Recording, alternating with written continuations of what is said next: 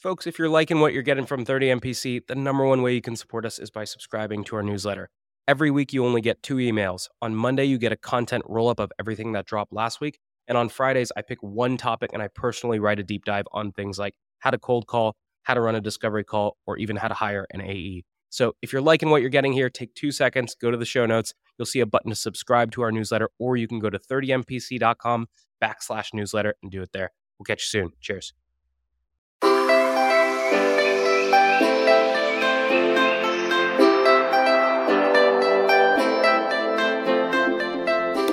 Morning, everybody, and welcome to this episode of 30 Minutes to President's Club. My name is Armand Farrokh, and I'm here with my co host, Nick Cegelski.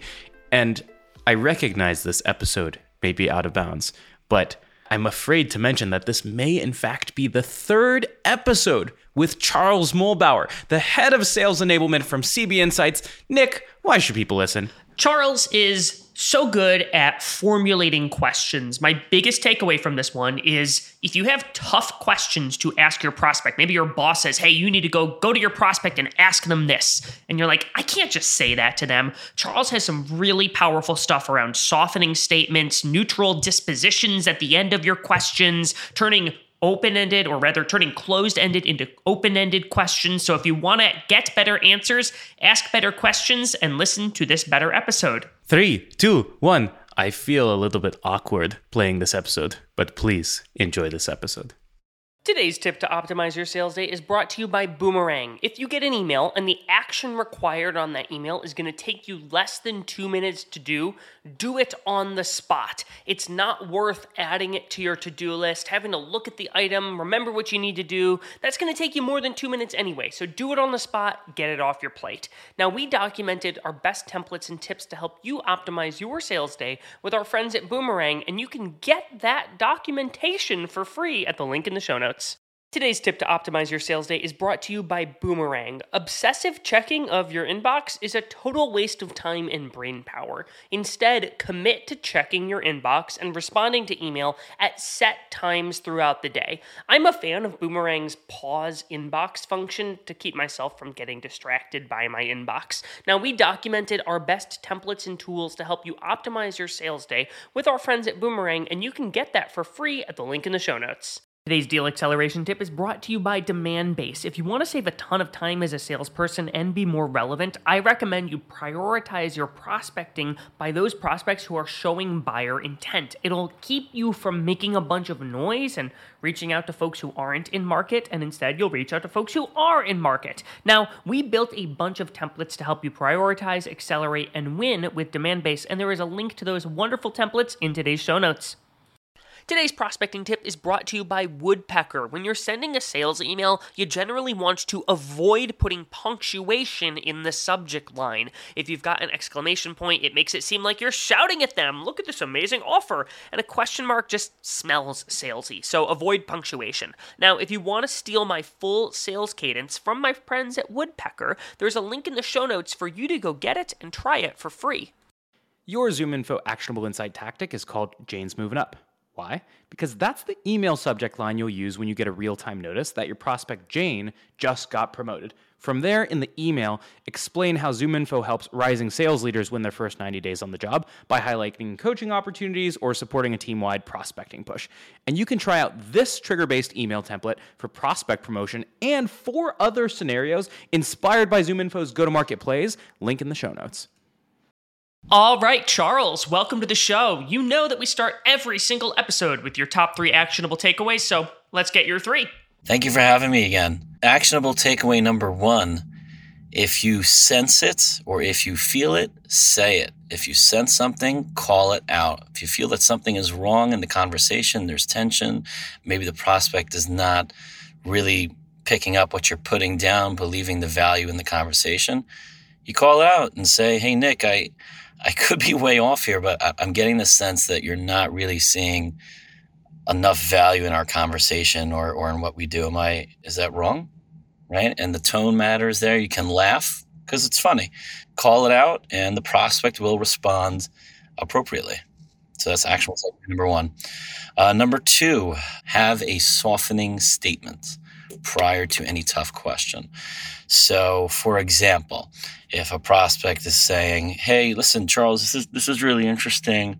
I just want to kind of bring it back to my team and you know talk about it internally and and maybe have a conversation. Why, why don't you reach out to me next next Thursday and we can see where we want to go from there." Before I ask a tough question like, "What hesitations do you expect to hear from your team?"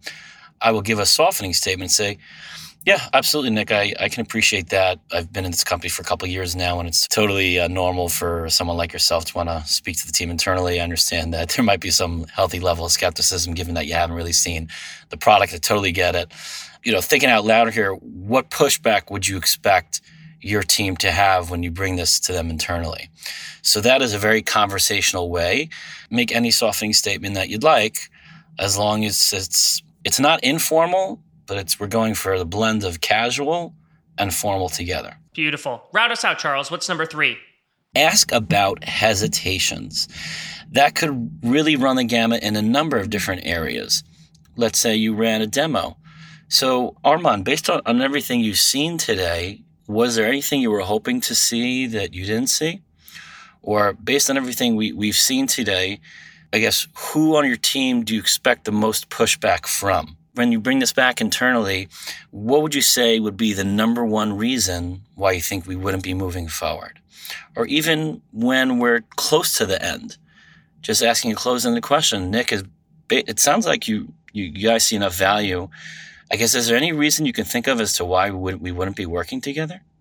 Because when you think about you and the prospect, they're in a healthy way skeptical about working with you, just as much as we are in a healthy way skeptical about working with them. Because if it's a SaaS business, we are, it's based on recurring revenue. So if I feel that they're not going to be here for a while, I have a healthy level of skepticism around that.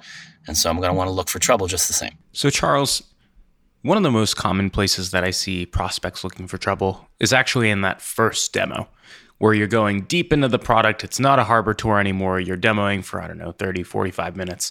And they start to poke and pick at all the little things, even though on the big picture, you might be solving most of the big problems that they mentioned. So I'm curious, what do I do to reverse in that moment, or what do I do to call out the fact that it seems like they might be looking for trouble in a demo? So when I'm getting the sense the prospect is getting very nitpicky, I like to always go back to home plate and say something along the lines of, yeah, Armand, I, I appreciate these questions. Just out of curiosity, you know, you mentioned at the beginning of the call that the the really number one area that is most important to you based on your decision criteria is X. Based on the questions that you're asking me right now, I'm getting the sense that there are other priorities. Am I off there? Right? So I want to go back home. Now they will tell me, no, it's not really a priority. They could tell me a number of different things, obviously, but I can't control what, they, what they're going to say. But they could say, I've seen account executives in that situation where the prospect said, no, these aren't, these aren't real priorities for us. We're just kind of getting a, a lay of the land.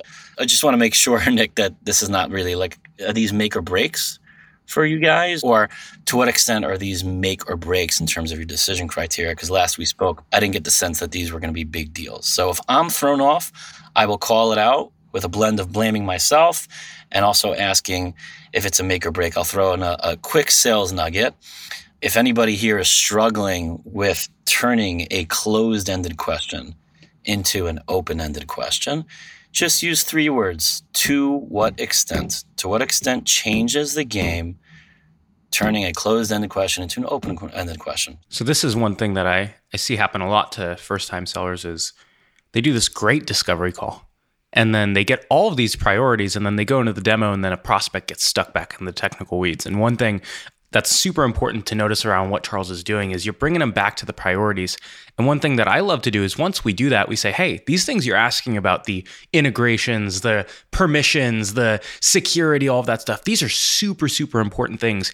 Usually, though, we find that these things don't even actually, I mean, they matter, but it doesn't even make sense to talk about them until we're certain that we can solve X, Y, and Z for you. So, do you mind if we cover these ones on our technical call with your IT team in two or three calls down the road? Because I would hate to talk about all this stuff and have you leave and not even be sure if we can solve your problems or not. The mindset that you want to have ideally as a sales professional is wait a second, I'm, I'm kind of confused as to what's happening, Armand. You mentioned this, but now we're talking about these things. Where did I go wrong? And they're going to help you. It's similar to the humbling disclaimer, which we talked about in other episodes. I'm very into the philosophy of empowering the prospect to do the work for me, to do the selling for me. So I'm okay with being wrong as long as they're correcting me. And if they're correcting me, that's great. And if I'm right, that's great. So it's, it's a win win for me. And it takes the pressure, it takes the onus off of me completely. So that's the mindset uh, as to how I personally come up with these questions or executing these questions in the right tone with softening statements so that it's direct, but it's also landing well. I have a question actually for both of you, and it's based off of something that Armand said earlier about the hey, these were the big problems that you told me. Let's make sure we solve those first before we talk about the permissions and integrations and the nitpicky stuff. And I'm actually going to use the to what extent piece. I'm curious, like, to what extent are you guys and how frequently are you reorienting the prospect around the home plate things? I'm thinking about this from the context of like, I have sales cycles that will take me seven, eight, nine months. Do I need to be reorienting them around those priorities on every single call? Yeah, sure. My short answer is absolutely. My long answer is if we have agreed for certain that their top priority is A, B, or C, I'm bringing that, I'm always reminding them of that for two reasons. One, I have a terrible memory. And if I have a terrible memory, chances of them remembering every single detail from our last call is low. So I'm going to do that and I'll harp on that. Number one. Number two, you know, it's funny. In life, even though we know to do certain things, you know, have time management, be better people, improve our skills, invest in ourselves, it's one thing to know about it, but even though we know a lot of these a lot of these things, when we reread them, it brings us back, it grounds us and brings us back. Oh, I forgot how important this is. So that's another reason why I would bring it back. The third reason is I never know if something has changed, especially Nick, if you mentioned it's nine months long. So that if we're having a conversation, I would say something like, Nick, so, you know, we've, it seems, looks like we've been in, in really great, having really productive conversations for around, uh, since uh, November. From what I understand, these main priorities are still your priorities. To what extent have your priorities changed since we last spoke? Of course, I'm asking that just to make sure that we're on the same page and that we can actually help you. So those are the three reasons why I would go back home all the time. Charles, you actually made a post the other day that I'll quote right now, and it's demo is really just uh, an excuse to do more discovery. And I'll, I'll take it one step further in that demo is oftentimes your ability to just say that, hey, what I told you I could do in discovery, I wasn't lying. And so along the way, a lot of reps they get these amazing nuggets that they find in discovery they're losing people they're missing revenue targets what have you but then they go into the same generic feature demo of you can save x amount of time by doing abc 1 2 3 what have you right but i find what the best reps are able to do is they're able to say hey um, last time you said priorities were X, Y, and Z. Let's actually zoom in on what this would look like in your day of the life. So, as a podcast host, one of the things that you mentioned, Nick, is really, really important is when you're editing your podcast, every time your host sneezes, you can see asterisk sneeze here. And so, what I'm showing you right now is Armand sneezing live in your podcast. And that's the concept of demoing in stories and demoing against the priorities that you shared with me earlier in Discovery versus doing a generic feature for feature demo. 100%, especially in a first call. I actually try to coach people and teach people not to name any features. If they haven't, especially most importantly, if they if they haven't seen the platform. So a lot of people might say in a discovery conversation, "Oh, we have something called Mosaic, or we have something called." They don't. First of all, they don't care what it's called, and second of all, as I mentioned earlier, they're not going to remember what it's called because it's totally irrelevant. What I do teach is listen, what we're going to help you with is this. And if the prospect asks, how do you do that? I'll explain, oh, we do it this way and that way. But I'm not mentioning any features or tools. I'm kind of like talking about my offering as if we are a firm that provides a service without a product. The product is just a means to an end. I'll show you how we do it, but it's just a means to an end. I'm going to talk about the end the entire time. So that's one thing I want to say. And the other thing I like to say is, in addition, Armand, to what you said, I also teach my reps to run the demo through the eyes of a customer that is in the same space as the prospective client. So I might say, would it be okay, Armand, if maybe we run through this walkthrough through the eyes of ABC competitor, which you mentioned? Yeah, sure. And I can give you a sense of how they think about things. Absolutely. Great. So when they hop onto the platform, when they hop on here, the way they're thinking about this is this way because the problems that they told us they want to solve is this. So when they come on here, look, they're looking at this, looking at that. And as you can see, they're getting a sense of the landscape, they're getting a sense of this, of that. And that's how they're thinking about this part of the platform. I'll pause there. I'm curious to what extent you can relate to that. I want to take as much pressure as I possibly can off of the account executive. So there's by nature more pressure on the account executive to quote unquote sell or show value when it's just me saying, hey, Armand, so what you can do here is this. What you can do here is that the way it would benefit you is this. Okay, that's slightly more pressure on me to show you the value than it would be to show you how somebody else sees the value. That's less pressure on me. So I try to reduce as, reduce as much pressure as possible on the account executives.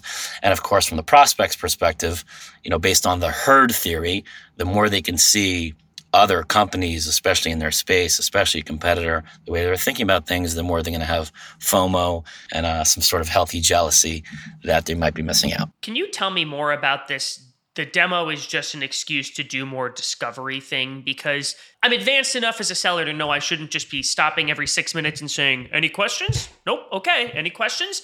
What sort of questions are you asking in your demo so that you get world class discovery through the lens of a demo? So I'll give an obvious question, which is based on what we're looking at. How does this compare to what you're doing right now? Fine. You know, a lot of people know that question. Uh, another question is, you know, I'll pause here. I'm curious, Armand, where might you see this fitting in your current workflow? Right? So there's the how, there's the where, there's the who. Nick, who on your team would you say would be using this part of the platform the most? Oh, Bobby. Bobby would definitely use this the most because of this. And who knows what they're going to say? They might say, oh, by the way, and Sarah could also benefit from it. And when the, of course, when the prospects are talking to each other, oh yeah, Bobby, oh yeah, Sarah, oh yeah, Tony, that's like that's magic. That's Disney World. You know, that's that's the best. That's that's what I'm ultimately going for. Of course, some of the questions that I mentioned earlier at the beginning of a demo, right? At the beginning of the demo, I'm always going to go over what we spoke about last, right? Oh, I'm always going home. Armand, so, is it right if we just go over a, a, bit of our conversation last from last week, just to make sure we're on the same page here? Sure. So, you mentioned that these are your top priorities. These are these are some things that you're struggling with. Did I get anything wrong? Right, I'm focusing on the negative. I like to focus on the negative. Did I get anything wrong here? Am I missing anything? Right, as opposed to did I get everything right? I like saying was there was there anything I got wrong? And then they'll they'll search for something that I got wrong because I brought it up. They say no, no, great. Then I might do some permission based asking. Is it right? Maybe ask two or three questions about some of the things. I was thinking a lot about this over the past week, and I wrote them down. Would it be okay if I ask maybe two or three questions about it? Sure. And now I'm now I'm running more discovery even before I start the demo with really curious questions. For example, Armand, I, I couldn't help but but wonder. You mentioned all, all of these issues. I totally forgot to ask, how did you realize these were actually issues in the first place? I'm going home. I mentioned this on I think a different episode. I'm bringing the past to the present. Or I might add, oh, that's interesting. And I use a humbling disclaimer and say, Armand, I, I know this might sound like a weird question, but to what extent would you say the team has actually given up on trying to solve this on their own as opposed to hiring someone like us for help. And what's the answer that you're looking for there when you're saying, are you do you want them to have given up? Do you not want them to have given up? And, and where do you take it from there? I want a big sigh. If I'm asking a really good question and I hear, you know, I am in. I want to get as close as I can to some sort of emotional response. You know, we're taught as sales professionals, oh, buying is based on emotion. Okay, that's true. But in my opinion, it's not 100% based on emotion. Okay, yeah, we, we make decisions based on emotion and we reason it with logic. Okay, that's great. But at the end of the day, when it comes to closing the deal, we're using logic. Would it make sense? Would it make, based on everything we discussed, would it make sense to move forward? Or are there some things that you're not sure about still? That's the neutral disposition, which I talked about earlier. A neutral disposition is always bringing the negative at the end of a question. It's kind of like, hey, Armand, you want to go see a Coldplay next week or, or not really? I'm doing the or not really because I don't know where your answer is going to be, but I want to give you the opportunity to just tell me the truth. Nah, I don't really want to go. I'm not into Coldplay. That's cool. So I'm always doing that. One question I also really, really love to ask is even after the demo, two really good questions that I love asking. I'll say, hey, Nick, you know, based on everything we looked at, I'm not sure how many people ask you this question, but do, do you feel that I have a very good understanding as to what you're looking to accomplish? Or do you feel I maybe don't understand you that well? Why do I like asking that? First of all, I want to know. Second of all, they're going to really appreciate that question. And if you've developed a really solid, effective conversation, they will tell you what you missed, which is great. And the other thing I like to ask is, Armand, you know, based on everything we looked at, I guess before we look at pricing, to what extent do you believe we have the capability to actually significantly help you? Because, of course, if you don't, we certainly don't have to go over pricing. I'm hearing some phrases that you've said a couple times here. Thinking out loud here. This might sound like a weird question. I'm not sure how many people have asked you this question before. You're almost like qualifying what you're saying. I'm curious, like, what technique is that and what's the intent behind those phrases you're using? It's called the humbling disclaimer. The humbling disclaimer is sharing an insecurity about me to the prospect, basically saying in a, in a nice way or in a polished way. The raw form is I'm scared to ask this, but this is what I want to ask. Is that cool? And they're going to save you. Don't worry about it. I want to help you. It makes them work more makes me work less, takes the pressure completely off of me. If I want to ask an impact question, I can literally say, Armand, I'm actually scared to ask you this question because maybe the answer is obvious and maybe I should know the answer. But can you help me understand what the impact is to the organization if you don't get this solved for? And it lands super, super well and no one's going to hate me for asking a question that I really want to know the answer to that I, because I'm curious. As we're speaking about it, part of that is also giving yourself the opportunity to slightly push the prospect away.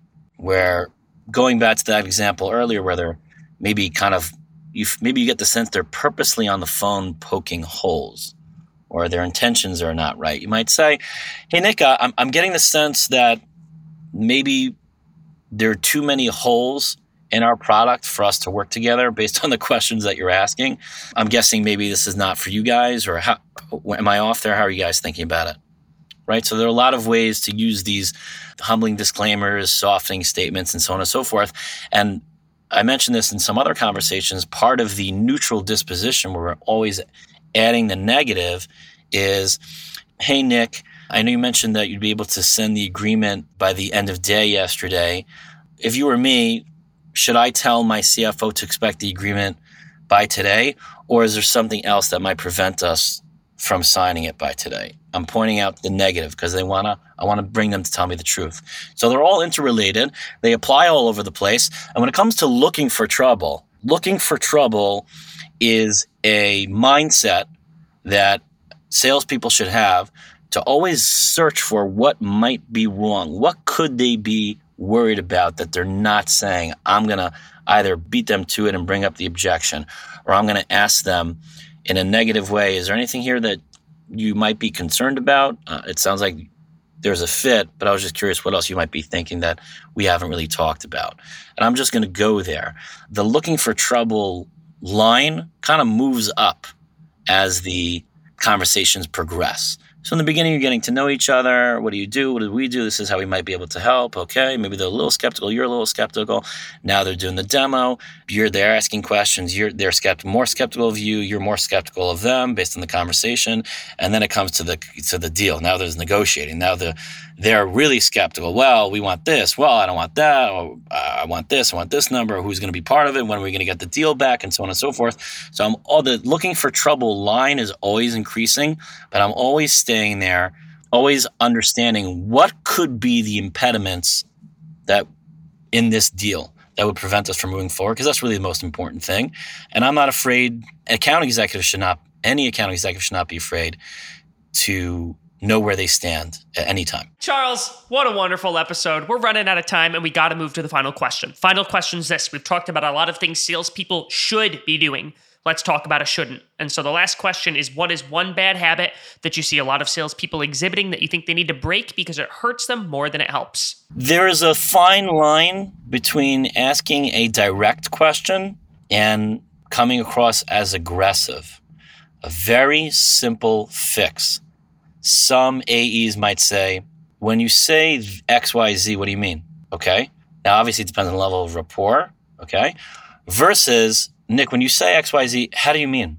How do you mean versus what do you mean makes a very, very big difference. You'll find that when you ask, how do you mean? It's going to feel weird because it's not like grammatically correct. But when you say, hey, Nick, how, when you say this, how do you mean? And it creates a very healthy tension in the conversation where they're just gonna boom, they're just gonna open up the floodgates. And it's less aggressive, it's more inviting uh, than something like, What do you mean? So that's just one example of we wanna be direct, but also inviting at the same time. It's kind of like a, a magical push pull balance, if you will. So that's what I would say. Beautiful. Charles, thank you for joining us. Everybody, stick around for a 60 second recap coming up soon. Otter AI's Otter Pilot for Sales gives you the freedom to sell on your discovery calls by taking notes for you. One of the best ways to deepen your discovery is to ask your prospect about the impetus behind their goals. So when a prospect tells me they want to advertise on more sales podcasts, I'll say, well, it's not every day that you wake up and decide you want to sponsor a podcast. What's causing you to even explore this in the first place? Now, we put together the ultimate discovery checklist with our friends at Otter AI, which you can get for free at the link in the show notes. Today's tactic to triple your connect rate is brought to you by RocketReach, who provides data that lets you reach out to the right person at the right account at the right time. Every time you're reaching out to an account, pull down the contacts. Again, yes, I know it sucks, but the average tech tenure is two years, which means 50% of the workforce turns over every year. So look up the account, pull anyone who was hired, and scratch anyone who was left. And one way you can pull verified and accurate data is with RocketReach. So if you like this, check out their toolkit on eight ways to triple your cold call connects in the show notes. Today's deal acceleration cheat code is brought to you by Pipedrive, which is a CRM built by sellers for sellers. The best way to drive your pipeline forward is to every single day pull up a list of all of your open opportunities and look at each opportunity by stage and think, what can I do today that will increase my likelihood of winning this deal? That's how you keep your ops moving forward in between meetings that you have on the calendar. Now, we documented five cheat codes that can help you cut your sales cycle in half with Pipedrive. There's a link in the show notes to steal them. Your top four takeaways from this episode with Charles Muhlbauer include number one, if you're getting picked apart on the technical details, try going back to home plate. Go back to the original priorities that you found in Discovery and re anchor the demo on those first. Number two, having trouble turning a closed ended question into an open ended question? You can use a simple phrase like, to what extent? Add that to the beginning of any closed ended question, and it will probably become an open ended question. Number three, here are three types of questions you can ask during a demo to do more demo discovery. Number one, how? How does this compare to what you're doing today? Number two, where? Where does this fit in your workflow today? And then number three, who? Who on your team would possibly be using this? And then lastly, number four, based on everything you've seen, what would prevent us from moving forward? Always be looking for trouble in your deal cycles and don't just continue to set next steps without making sure that you've unblocked the major deal blockers. All right, Nick, how can people help us out? Well, let's go back to home base here. Every single month, my good friend, my great friend, Armand here, writes up a summary of all of the stuff that he has learned from 30 minutes to president's club in a nice crispy format. And he send that he sends that email he's kind enough to send that email to a couple listeners. Now if you'd like to be added to that list of the couple listeners who gets a super secret special email from armand you might want to check out the show notes and go subscribe to the 30 minutes to president's club newsletter Armand likes to call it a newsy when he's in a particularly playful mood. But please go subscribe. Thanks for listening. We'll see you next week on 30 Minutes to President's Club.